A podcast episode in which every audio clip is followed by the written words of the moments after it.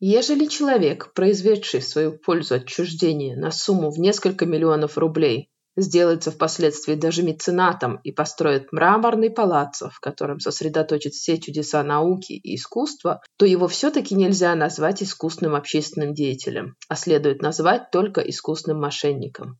Рязанский и Тверской вице-губернатор, русский писатель, журналист, редактор журнала. Его имя Михаил Евграфович Салтыков-Щедрин. История одного города. С вами финансовая амазонка Татьяна Эдельштейн, и сегодня мы поговорим о возможных видах мошенничества, а также на что обратить внимание при выборе провайдера инвестиционных услуг. Знаете, мои знакомые и друзья часто обращаются ко мне за советом, когда им предлагают всякие чудесные предложения. Например, когда к ним обращаются брокеры, которые предлагают им совершенно безрисковые вложения, или схемы инвестиционного страхования жизни, например, которые сулят совершенно невероятные прибыли при практически нулевом уровне риска, или потенциально невероятно выгодные ай пи о, или люди, которые приходят с инсайдерской информацией о каких-либо ценных бумагах. Причем большинству из этих знакомых эти схемы советуют как раз-таки их хорошие знакомые, которые, я абсолютно уверена, они не хотят на них преступно нажиться, которые не желают им однозначно зла, которые действительно, правда, полагают, что эти схемы — это что-то классное, и что это предложение — это что-то, что позволит всем заработать немного больше денег. Не немного больше денег, а очень много денег, причем совершенно без усилий. Знаете, какую статистику я вывела для себя? Примерно девяносто процентов из этих предложений – это откровенное мошенничество. десять процентов – это не мошенничество, но при этом это настолько рисковые вложения, что они практически мошеннические. То есть, если девяносто процентов из этих предложений попадает под уголовный закон, то десять процентов примерно попадает под потенциальные гражданские иски и административные меры со стороны надзирающего регулятора. Итак, что же есть мошенничество? Мошенничество – это преступление, заключающее в завладении чужим имуществом или правом на него, а также в получении иных благ путем обмана или злоупотребления доверием.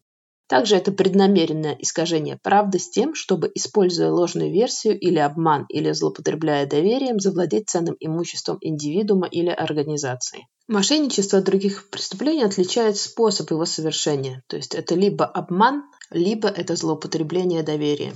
Доверие вообще интересная вещь. Ученые обнаружили, что миндалевидное тело в головном мозге или амигдала, это область, отвечающая за эмоции и принятие решений, делает вывод о том, стоит ли доверять человеку всего лишь спустя тридцать три миллисекунды зрительного контакта. Исследование опубликовано в журнале Proceedings of the National Academy of Sciences of the ю эс эй. То есть, на самом деле, ни поведение, ни речь человека в данном случае не будет определяющим для установления доверия, а лишь его определенные физиогномические черты, такие как определенный вид бровей, определенная улыбка. Это все есть в этом исследовании. Будет вызывать у вас доверие либо недоверие.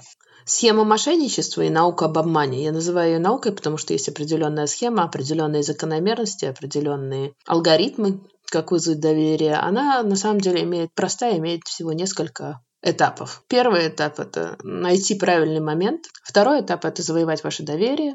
Причем, как правило, все мошенники – это очень приятные и интеллигентные люди, которые вызывают у вас исключительно положительные эмоции, которые мимикрируют вас. Мимикрия – это значит, что они отзеркаливают вас. Чтобы обмануть кого-то из Москвы, хорошо представиться коренным москвичом. Чтобы обмануть кого-то, у кого есть проблемы с долгами, хорошо бы рассказать историю о том, как вы вылезли из долговых обязательств. Следующий пункт – это найти ваши триггеры, найти вашу эмоциональную ахиллесову пяту.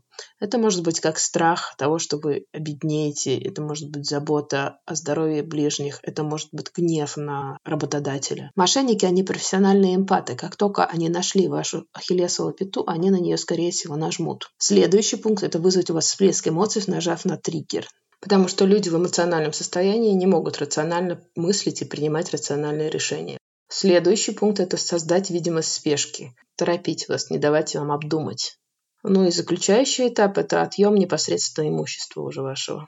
В принципе, это практически стандартная схема любого мошенничества, которую я вам только что описала. Что отличает мошенничество в инвестиционной сфере, так это то, что, как правило, там используется триггер жадности. Потому что совершать инвестиционное мошенничество, как правило, есть смысл, когда у людей есть, ну, как бы лишние деньги, незадействованные. Обычно предлагаются какие-то уникальные продукты, которые имеют практически нулевой риск и при этом очень высокую доходность. Как правило, эти мошенники, они хорошо натасканы в терминологии, и очень часто бывает так, что даже профессиональные Профессионал не может отличить мошенника, потому что они используют терминологию, они используют ухваты настоящих инвестиционных фирм. К тому же, как правило, они говорят о каких-то продуктах, которые реально существуют на рынке, и они очень часто отзываются на названия крупных реально существующих фирм и реальных ай пи о.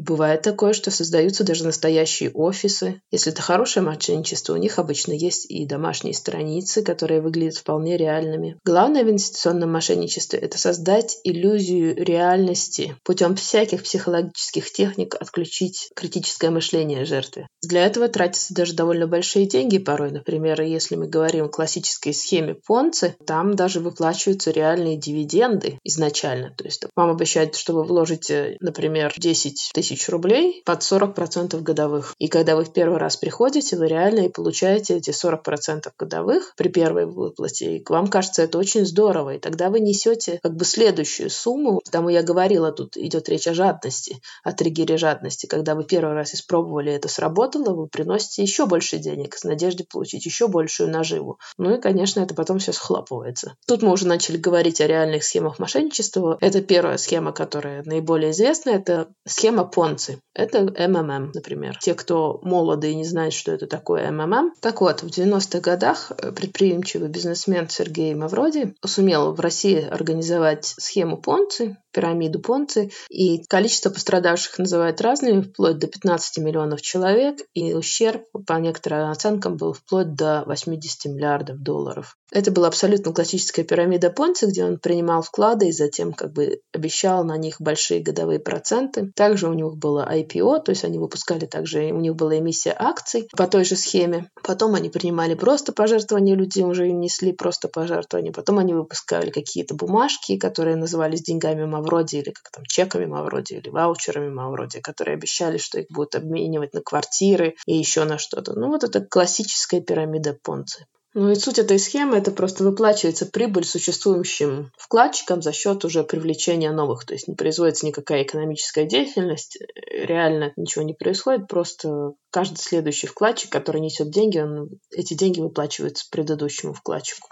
Соответственно, эти деньги когда-то закончатся. Была суперуспешная, суперизвестная схема также Берни Мэдоффа в Америке. Это много где, на самом деле. Схемы Понци, они существуют и до сих пор. Почему можно всегда заподозрить схему Понци? Это высокая доходность при минимальном риске, это стабильность выплат, то, что эта схема не зарегистрирована нигде, то есть нет никакой лицензии официальной надзирающего органа. Также обычно инвестиционные компании или кто это продает, вот этот продукт, их нельзя, наверное, назвать инвестиционными компаниями, но продавцы, они Они как бы тоже не лицензированы. Еще возникают сложности с тем, чтобы вывести деньги. Если первый раз вы можете их вывести, то уже последующие разы там какие-то находятся всегда отговорки, почему их нельзя вывести. Также никогда не говорится о стратегии этого бизнеса. Как правило, так это говорят, что это суперсекретная стратегия, которая известна только маленькому кругу лиц. Но, как говорил Альберт Эйнштейн, есть две бесконечные вещи – вселенная и человеческая глупость. Впрочем, насчет вселенной я не уверен. А я бы от себя еще добавила жадность. Бесконечная вещь – это человеческая жадность. На этом и построена вся схема Понци. Следующий тип мошенничества довольно интересен, на мой взгляд, это бойлерная. Что такое бойлерная? Возможно, вы смотрели фильм «Бойлерная». Бойлерная – это когда создается видимость реально существующей фирмы.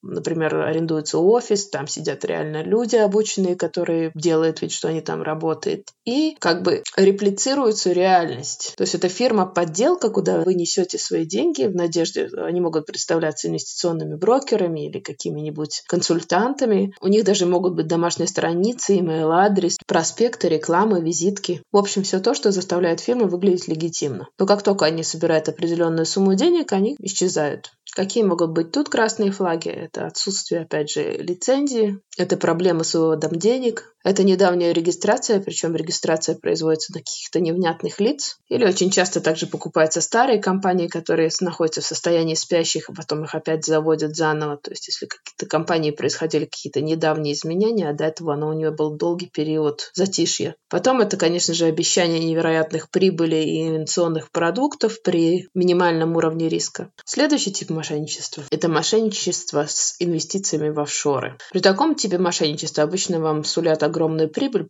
в случае, если вы отправите свои деньги куда-нибудь в офшор в другую страну. Тут опять задействуется триггер жадности, потому что вам обещают, что вы сможете таким образом избежать каких-то налоговых выплат или сокрыть средства, у которых сложно доказать законность. Следует скептически относиться к таким схемам, потому что в конечном итоге вы можете отказаться в долгу перед государством в виде задолженности по налогам, процентам и штрафов. Есть другие риски у офшорного мошенничества, когда вы отправляете деньги в какой-нибудь офшор, это, например, не знаю, би ви ай или Каймановы острова или какие-нибудь экзотические островные государства. В случае, если что-то идет не так, то, во-первых, у них, как правило, нет никакой схемы защиты прав инвесторов, а во-вторых, вам будет практически невозможно добиться что-то гражданским иском, если что-то пошло не так. То есть это будет очень затруднительно или практически невозможно. Следующая схема мошенничества довольно интересна, потому что она много где освещалась в популярной культуре. Если вы смотрели такие фильмы, как «Волк с Уолл-стрит» и «Бойлерная», вот там как раз идет речь об схеме накачка и сброс «Pump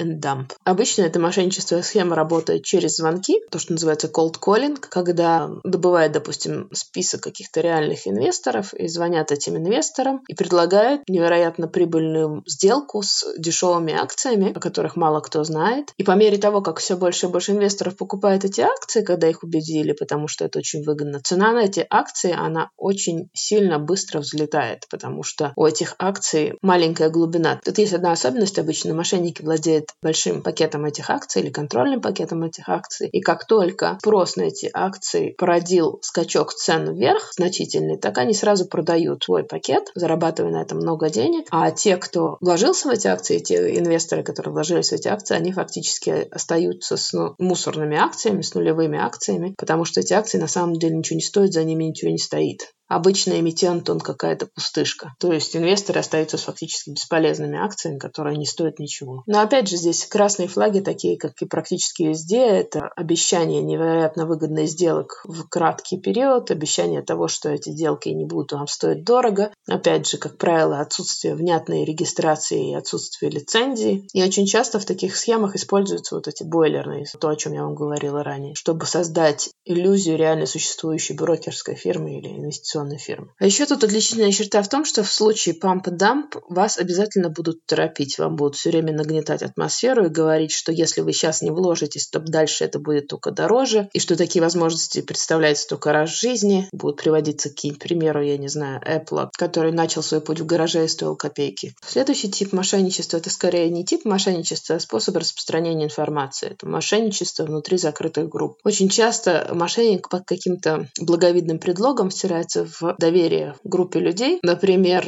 какой-нибудь клуб библиофилов или община религиозная, или профсоюз какой-нибудь. И внутри этой закрытой группы начинают распространять специфическую информацию. Например, о невероятно выгодном ай пи о или невероятно выгодной эмиссии акций или невероятно выгодных облигациях, которые можно купить, естественно, с его помощью и получить невероятные проценты и выгоду. Суть этого метода – это как бы использовать эту внутреннюю общину, которая имеет определенный уровень доверия, который выше, чем к людям с улицы, которые существуют только в закрытых группах. Обычно обманываются только несколько человек, которые как лидеры и близко стоящего к лидеру этого сообщества, а дальше уже работают сарафанное радио. Обычно с такими способами работают схемы Понци, ну и другие схемы. Причем учтите, что с расцветом социальных сетей и всяких мессенджеров проникновение в такие группы стало гораздо проще и удобно. Например, какие-нибудь WhatsApp-группы или Telegram-группы для начинающих трейдеров или дилеров Форекса, где якобы предоставляется какой-то невероятный ноу-хау. Зарабатывай быстро, зарабатывай с умом, зарабатывай с нашей чудесной стратегией или пожалеешь.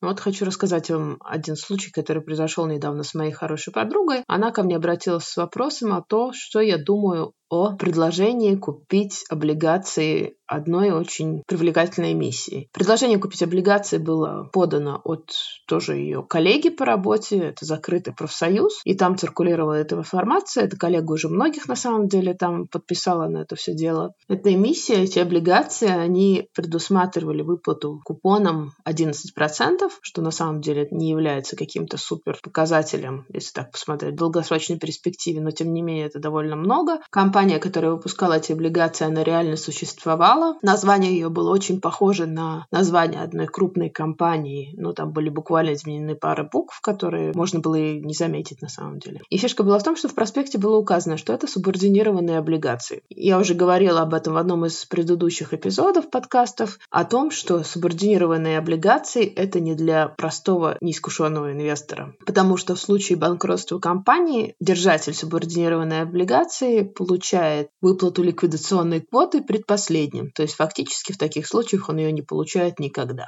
Тем более, что эта компания была явная пустышка. Ну и покопав немного информации, можно было найти, что похожие схемы уже отрабатывались с этими же людьми, они отрабатывались многократно, то есть продавалась эмиссия, затем компания банкротировала, и люди оставались ни с чем. С одной точки зрения можно здесь говорить об уголовном процессе, с другой с точки зрения это еще надо доказать, что у них был умысел с самого начала это все забанкротить. Тем более, что эта эмиссия была зарегистрирована в каком-то, я не помню, островном государстве, по-моему. Дорогие мои, включайте критическое мышление. Уникальные инвестиционные продукты, которые позволят вам быстро заработать большую сумму денег при малых вложениях, при этом малорисковые, так же редки, как кометы, которые возможно увидеть невооруженным взглядом.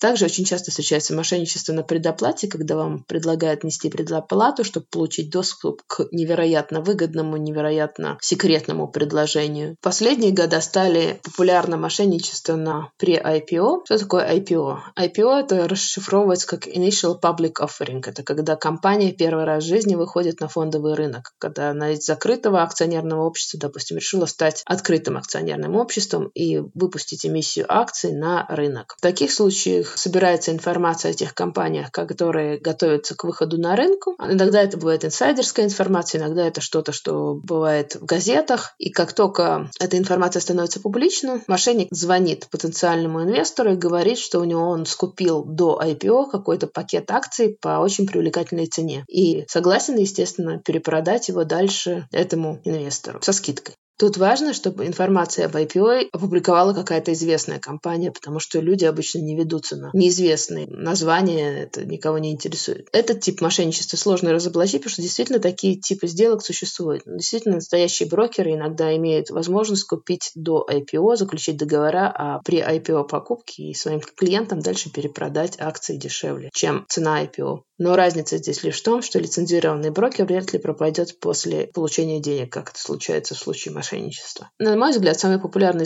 тип мошенничества, если мы говорим о простых инвесторах, как мы с вами, это все-таки схема Понци, и когда вам делают звонки непонятные брокеры с предложением вложиться в непонятные эмиссии с их помощью. То, что я рассказывала сейчас, это все то, что классифицируется обычно уже по уголовному закону. Но очень часто бывают случаи, когда вам предлагают продукты настолько рисковые и услуги настолько рисковые, что они фактически являются уже мошенничеством. Это, например, все эти бинарные опционы, которые сейчас очень часто где предлагаются. Вы знаете, что в Европе они, например, вообще запрещены. То есть сам по себе продукт может и не быть фейком, и не быть мошенничеством, но то, насколько он волатилен и настолько он рисков, делает его неподобающим для простого инвестора. Ну и что же остается нам? Я предлагаю вам прислушаться к советам американской комиссии по ценным бумагам. Ничего нового я вам не скажу, они и так уже это все очень толково описали. На какие красные флаги надо смотреть? Это отсутствие лицензии у инвестиционного фирмы, это чрезвычайно и слишком агрессивные продавцы, которые предоставляют вам однобокую информацию, и которая часто в том числе оказывается неправдой. Это предложение, которое звучит слишком хорошо для того, чтобы быть правдой. Это когда вам обещается безрисковые инвестиции, а безрисковые инвестиции не существует как таковых в природе. Это обещание большого богатства и гарантированного дохода. Никто никогда не может вам гарантировать доход. Триггер «все покупают это», когда на вас давят и говорят, что все кругом уже это купили, только вы как дурак нет. Это давление и понукание, когда вас торопят, потому что такие возможности открываются только на короткий период. Это продажи с рук, они не на фондовом рынке и не у лицензированных инвестиционных брокеров. И это попытки любым способом заполучить личную информацию о вас.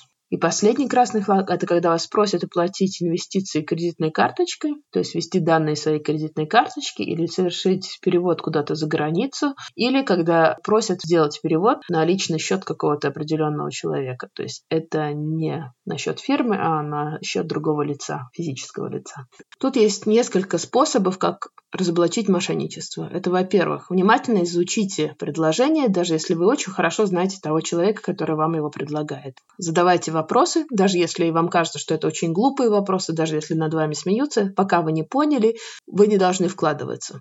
Скептически относитесь к инвестициям, которые вам будут предоставляться как секретное и уникальное предложение, которое абсолютно безрисковое. Помните, чем выше доходность у предложения, тем выше всегда у него риска. Есть прямая зависимость. Дальше. Привлеките профессионалов к этому делу. Привлеките людей, которые профессионально занимаются инвестициями, чтобы они рассмотрели ваше предложение. Например, юриста по ценным бумагам или брокера, или профессионального консультанта, который этим вопросом занимается много лет. Не поддавайтесь жадности, не поддавайтесь на обещания высокой доходности. Не покупайте с рук, не покупайте у нелицензированных инвестиционных компаний. И проведите все возможные бэкграунд-чеки. Чем больше красных флагов, тем больше вероятности, что это мошенники. Но опять же, если вам предлагают свои услуги инвестиционная фирма, которая не имеет лицензии, то это очень большой красный флаг. Скорее всего, это сразу можно исключать это предложение из своего кругозора. Ведь для того, чтобы предлагать инвестиционные услуги, необходимо иметь лицензию, которая выдается регулятором конкретной страны, где эта услуга предлагается. Бывают случаи, конечно, паспортизации определенной лицензии. Это когда, допустим, лицензированная инвестиционная фирма, которая имеет лицензию в другой стране, начинает вести свой бизнес в другой стране. Но даже в этом случае необходимо пройти определенную процедуру паспортизации лицензии в конкретной стране. И вы смело всегда можете запросить такие документы у любого брокера или у любого другого провайдера инвестиционных услуг. В помощь здесь вам приходят такие замечательные сайты, как сайт ай о эс си о.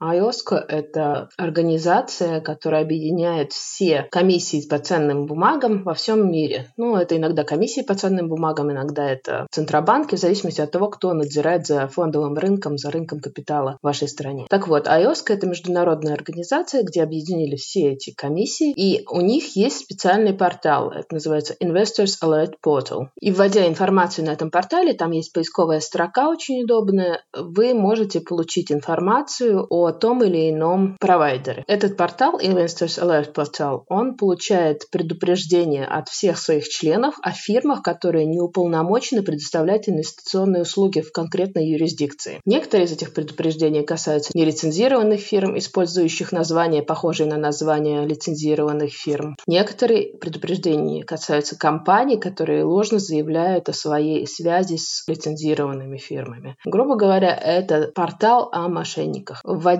там конкретные названия или регистрационные номера, вы можете проверить соответствующую фирму, не является ли она чем-то подозрительным. Также в обязательном порядке вам необходимо проверить участника финансового рынка или провайдера инвестиционных услуг на сайте регулятора в вашей стране, на сайте надзирающей организации, которая существует в вашей стране. Это может быть как комиссия по ценным бумагам, так и Центробанк, в зависимости от того, кто у вас выдает лицензию. Если мы говорим о России, например, Центральный банк Российской Федерации, Федерации имеет такой ресурс проверить участников финансового рынка. Вы можете зайти на их домашнюю страничку, там это эф эм пэ чек, и там есть справочник финансовых организаций и справочник кредитной организации, где будет предоставляться вся информация о статусе кредитной организации и финансовой организации, адресе, лицензии, а также и отчетность. В Англии это, например, эф си эй, в Америке это эс и си, в Латвии это эф ка тэ ка, в Литве это Банк Литвы, то есть в каждой стране это, например, свой надзирающий орган, который выдает эту лицензию, где вы можете проверить конкретного провайдера инвестиционных услуг. Вы должны это обязательно сделать перед тем, как начать с ним сотрудничество. То есть, еще раз, чтобы лучше усвоить материал, делайте бэкграунд-чеки, проверяйте лицензию, Включите критическое мышление, не поддавайтесь на триггеры жадности, эксклюзивности, спешки, уникальности. И помните, что всегда есть прямая зависимость между доходностью продукта и степенью риска. Чем выше доходность у продукта, тем выше у него степень риска. По-другому не бывает. Я обычно такого не делаю, но в этот раз решила вас спросить. Я бы очень оценила, во-первых, ваши лайки, во-вторых, ваши шеры, а в-третьих, я хочу узнать ваше мнение. Вам было бы удобнее слушать более короткие выпуски или более длинные выпуски, или такой формат двадцать минут плюс-минус? Несколько минут вас устраивает. Ваше мнение поможет мне сделать этот подкаст лучше. С вами была финансовая амазонка Татьяна Эдельштейн. Будьте бдительны и не давайте себя обмануть. Пока-пока!